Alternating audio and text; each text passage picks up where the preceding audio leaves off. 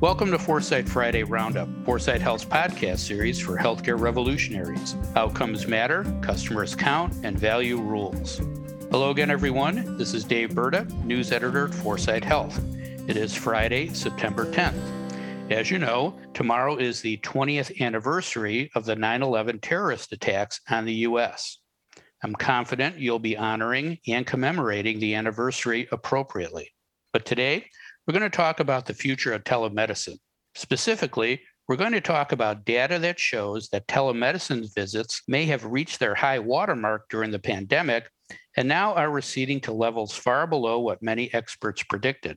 To tell us what's happening, why it's happening, and what happens next are Dave Johnson, founder and CEO of Foresight Health, and Julie Murchinson, partner at Transformation Capital. Hi, Dave. Hi, Julie. How are you guys doing this morning? Dave? I'm marveling at the passage of time. We watched the women's semifinals of the US Open last night. It's been an incredible tournament. The two teenage winners, Leylah Fernandez of Canada and Emma Raducanu of Great Britain, were relatively unknown before the tournament. Both were yet to be born on September 11. I was working at Merrill Lynch as a healthcare investment banker on 9 11 after the attacks, which forced us to close our headquarters at the World Financial Center, time seemed to stop still for quite a long period, but time is definitely marching on now. Got it. Got it. I hear you. Julie, how about you? How are you? Well, I won't try to compete with Dave's incredible voice, but it's official. The wheels on the bus go round and round again for our family. And we are eternally grateful for the manageable schedule coming back. Great. Good for you. All right. Now, before we talk about what's going on with telemedicine, I wanted to ask you about your memories of 9 11. Dave, you touched on this a bit a moment ago, but where were you when you heard the news and what did you do next? Well, believe it or not, I was supposed to be on a flight from O'Hare to New York City, but had to change plans. I was leading the financing team for the University of Colorado hospitals and instead needed to be in Denver I usually took the 6 a.m. flight to Denver, but was tired and switched to the 8 a.m. flight. That turned out to be fortuitous. We, we boarded the flight, but never took off. We ended up being on the tarmac for almost four hours as the FAA grounded all the flights in the air, many of which landed at O'Hare. I was among the last to return to the terminal. There was hardly anybody left, and police with German shepherds were scouring the terminal for explosives. So I went home, fielded calls from concerned friends, and watched the news. The next day, I went into our offices at the Sears Tower, which were largely deserted. They hadn't put in any new screening procedures yet, so I just walked in like I always had. Of course, the metal detectors and other new security measures went in shortly afterwards. Life as we knew it had changed. Thanks, Dave. Julie, how about you? What were you doing when you first heard about the attacks and uh, what did you do next? Walking out of my San Francisco apartment onto work pretty early in the morning, and Tim Mills, the head of sales for our company, called me from Atlanta with what sounded like a joke. And I turned on the TV and could not believe what I was seeing. And I'm an East Coaster, so had lived on the West Coast for maybe a couple years at that point and it was weird to be an East Coaster on the West Coast and try to process all that. And my roommate, who I'm still really close with, always makes fun of me for that day because I think I must have changed clothes five or six times that day. I couldn't quite figure out how to settle with what was happening. And, you know, we had a team of people who were trying to process it, and the city of San Francisco didn't know if they were next. And it was just horrifying to know how many people I knew in New York and no one could get a hold of anybody. And it was just the chaos was so personal for so many people. Yeah, it is like it happened yesterday, that's for sure. I was on my way into work as news editor for Modern Healthcare at the time and didn't hear anything about it on the train ride in. When I got in, we watched it unfold like everyone else. And then we kicked into gear to get out a special edition of our Daily Dose daily newsletter. Our owner at the time, Crain Communications, told us to evacuate the building, but we stayed until we got the daily dose out. And then, like all good journalists, we found a bar that was open and watched the news until we went home. And I remember walking through the loop to the train station and not seeing anyone else other than the police. It was something I'll never forget. All right. Last week, the Center for Connected Medicine and KLAS Research released the results of a survey of 96 senior executives at hospitals, health systems, and medical practices. 82% of the respondents said that 20% or less of the visits to their organizations were being done virtually. The survey was conducted in May and June. Uh, Dave, does that surprise you? What do you think is happening? Does it say anything about a digital divide between patients and providers? The results aren't surprising at all. Old habits and payment models die hard. At the same time, I don't believe the survey's core finding that telemedicine visits have plateaued at low levels means very much. Interviewing healthcare leaders about the future of telemedicine is a bit like interviewing the Trojans on how their war with the Greeks was going right before the Greeks sent in the wooden horse filled with their soldiers. Healthcare leaders don't fully appreciate the competitive forces coming to take away their business. In addition to the plateauing use levels, the survey found that more health systems are measuring patient use and satisfaction with telemedicine services, but that the percentage doing so is still very low. Primary care and mental health services are the biggest users of telemedicine.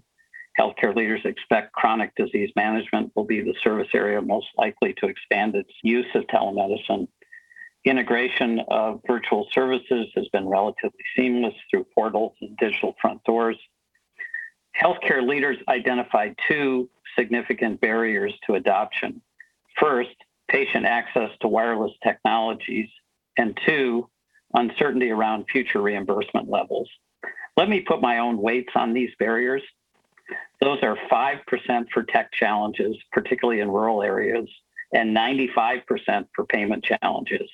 Here's the uptake healthcare professionals writ large will provide telemedicine services if and only if they get paid for them.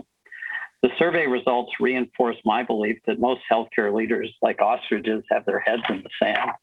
Within 10 years, telemedicine aligned with support services will account for two thirds or more of healthcare visits. Amazon and other digital providers are coming. Virtual care is not a Trojan horse. Its threat to current business practices is visible for those who choose to see it. Consequently, health systems need to develop competitive virtual care platforms now or risk losing market relevance. Got it, Dave. Thanks for that dose of reality. But Julie, what are your takeaways from the survey? Are there any other results that reveal the future of telemedicine? Not sure I'm going to be any more uplifting than Dave. My simplistic take on this is the same. These are the bricks and mortar providers who are losing certain parts of their business to competitive virtual care providers today and will have the hardest time transitioning. So this isn't surprising.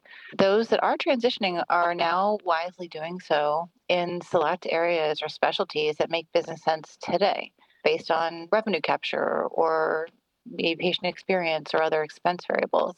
And you know, mm-hmm. frankly, most virtual health business models don't forecast 100% virtual care. So it's okay that we're going at this pace at the moment. And I think we're headed down a road towards three endpoints, really.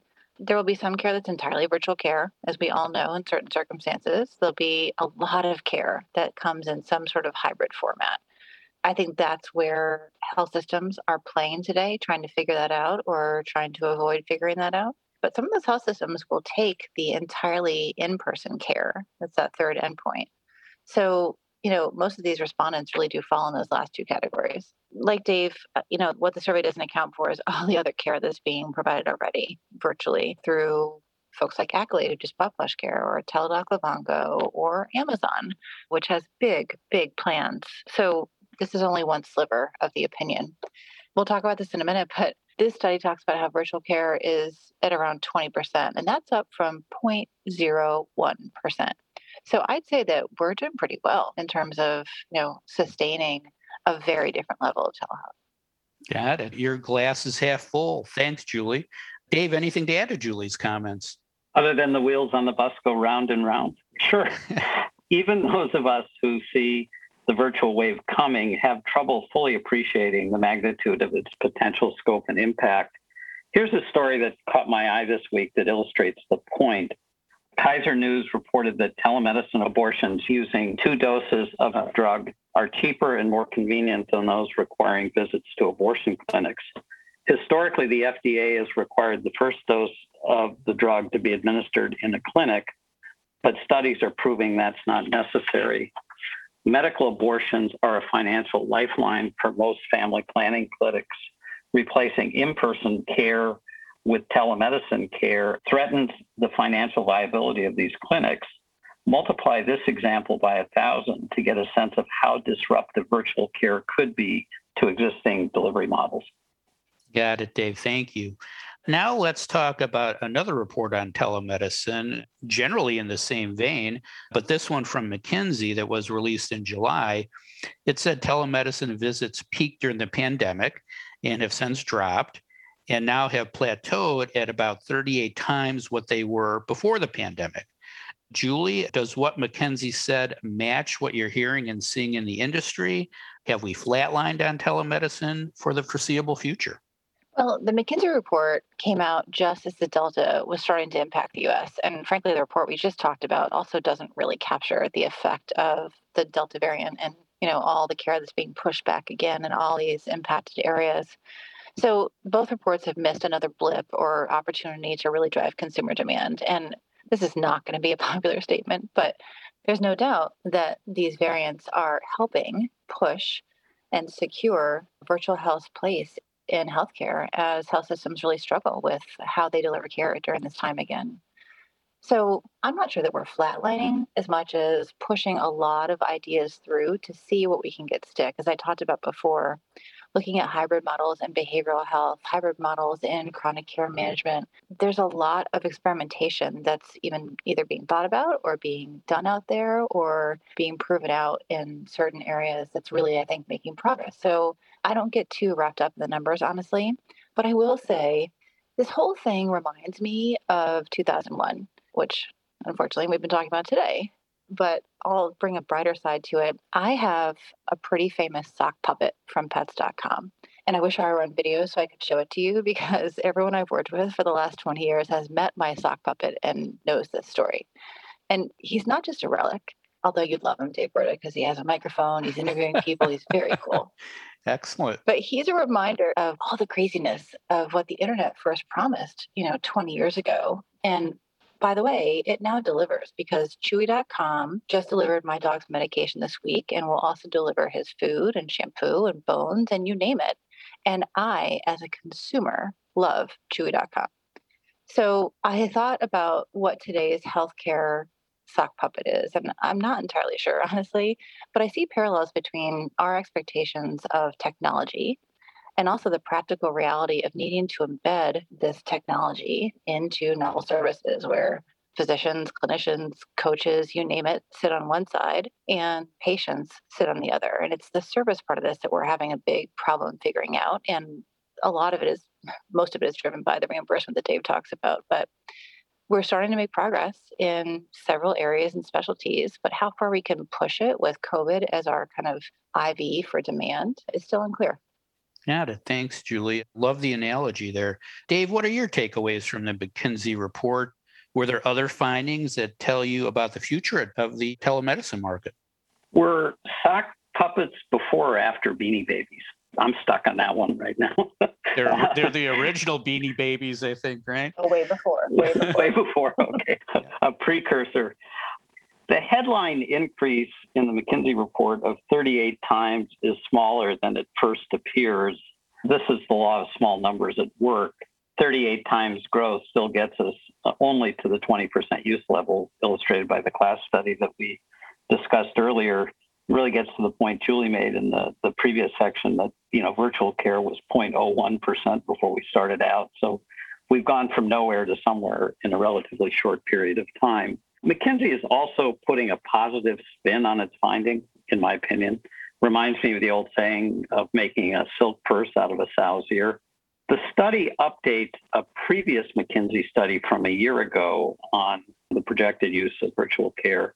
And they estimated at that time up to 250 billion of US healthcare spend could be shifted to virtual or virtually enabled care delivery. That number is coming out a year later at about two thirds of that projected $250 billion level. So less than they were saying a year ago. 38 times for as great as that seems, is also less than half the peak of 78 times that occurred in April 2020. So from February to April, we went to 78 times the use of telemedicine and now come down to 38 times. There has been increased acceptance by physicians and patients for virtual care. That's a good thing. But for me, the survey's most telling finding is that 54% of doctors said they wouldn't offer virtual services if it required them to take a 15% discount. So much for better outcomes and consumer preferences. Regulations have expanded payment for virtual care services, but they are also keeping their expansion in check. The investment community isn't overly concerned about the slow regulatory uptake or the financial concerns of healthcare professionals they're pouring money into digital health, investing more funds in the first half of 2021 than they did in all of 2020, which itself was a record year. Virtual care is where the irresistible force of digital health meets the immovable objections of the healthcare industrial complex. I'm betting on a digital care triumph, and may the force be with them. Thanks, Dave. Sounds like you're trying to make a sock puppet out of a sow's ear. with buttons. Julie, any, anything to add to Dave's comments? I'm going to have to send a picture of the sock puppet. You know, uh, first of all, I love, Dave, that you highlighted that McKinsey actually admitted that they were a little bit overzealous last year in their estimates because that takes a lot for McKinsey to admit things like that. But I'd say this don't underestimate two things. One is McKinsey has seen a lot of revolution happen in other industries. And even though we are special and different and a unicorn, they have seen what has happened to consumerism. And that gets to my second point. Don't underestimate consumers. We are heading into the roaring 20s and we want life the way it was before, but we also want life to be better. And we want to do it our way. And I think that you're going to see plenty of non health system providers take advantage of that in a very consumer friendly way, digitally and with fantastic experience. So watch out. Got it. Thanks, Julie. Amen to that, Julie, by the way. Amen to that. Yeah, no, it'll be interesting to see who fills the void and uh, runs away with the market. Okay, let's briefly talk about other big healthcare news that happened this past week. Julie, what other news stopped you in your tracks this week? Well, I'm not going to pretend this is a headline, but for me, it was hearing that HLTH is actually happening in person because I pretty much convinced myself that they'd have to go virtual. I mean, thousands of people inside a convention center in October in New England just didn't all compute for me. But the show must go on. And I'm personally excited that they are going the extra mile to do everything they can to create a safe environment so that we can continue to thrive amid the COVID waves. Got it. Thanks, Julie. Dave, what other healthcare news had you scratching your head this past week? Well, not scratching my head, but for me, the big event this week was Biden's move to make vaccinations mandatory for larger chunks of the American public, particularly its workforce public. That will be a major focus of news coverage and political debate in the coming weeks. Personally, I'm glad the president is taking a harder line. Anti vaxxers are making daily life in America harder for everyone. Plus, mandates work. Yeah, to thank you. Uh, for me, it was the state of Idaho giving its approval for hospitals there to ration care because they're being overwhelmed by COVID patients. I've been covering healthcare for nearly 40 years and I've never seen anything like that before. Very, very interesting. So get vaccinated. It protects you and protects those around you from a potentially deadly virus. And guess what? It's free. All right. Thanks, Dave. And thank you, Julie. That is all the time we have for today. If you'd like to learn more about the topics we discussed, please visit our website at foresighthealth.com. You also can find a recording of this podcast and all our podcasts on the Healthcare Now radio network, iTunes, Spotify, and other streaming services. Subscribe now and don't miss another segment of the best 20 minutes in healthcare. Thanks for listening. I'm Dave Burda for Foresight Health.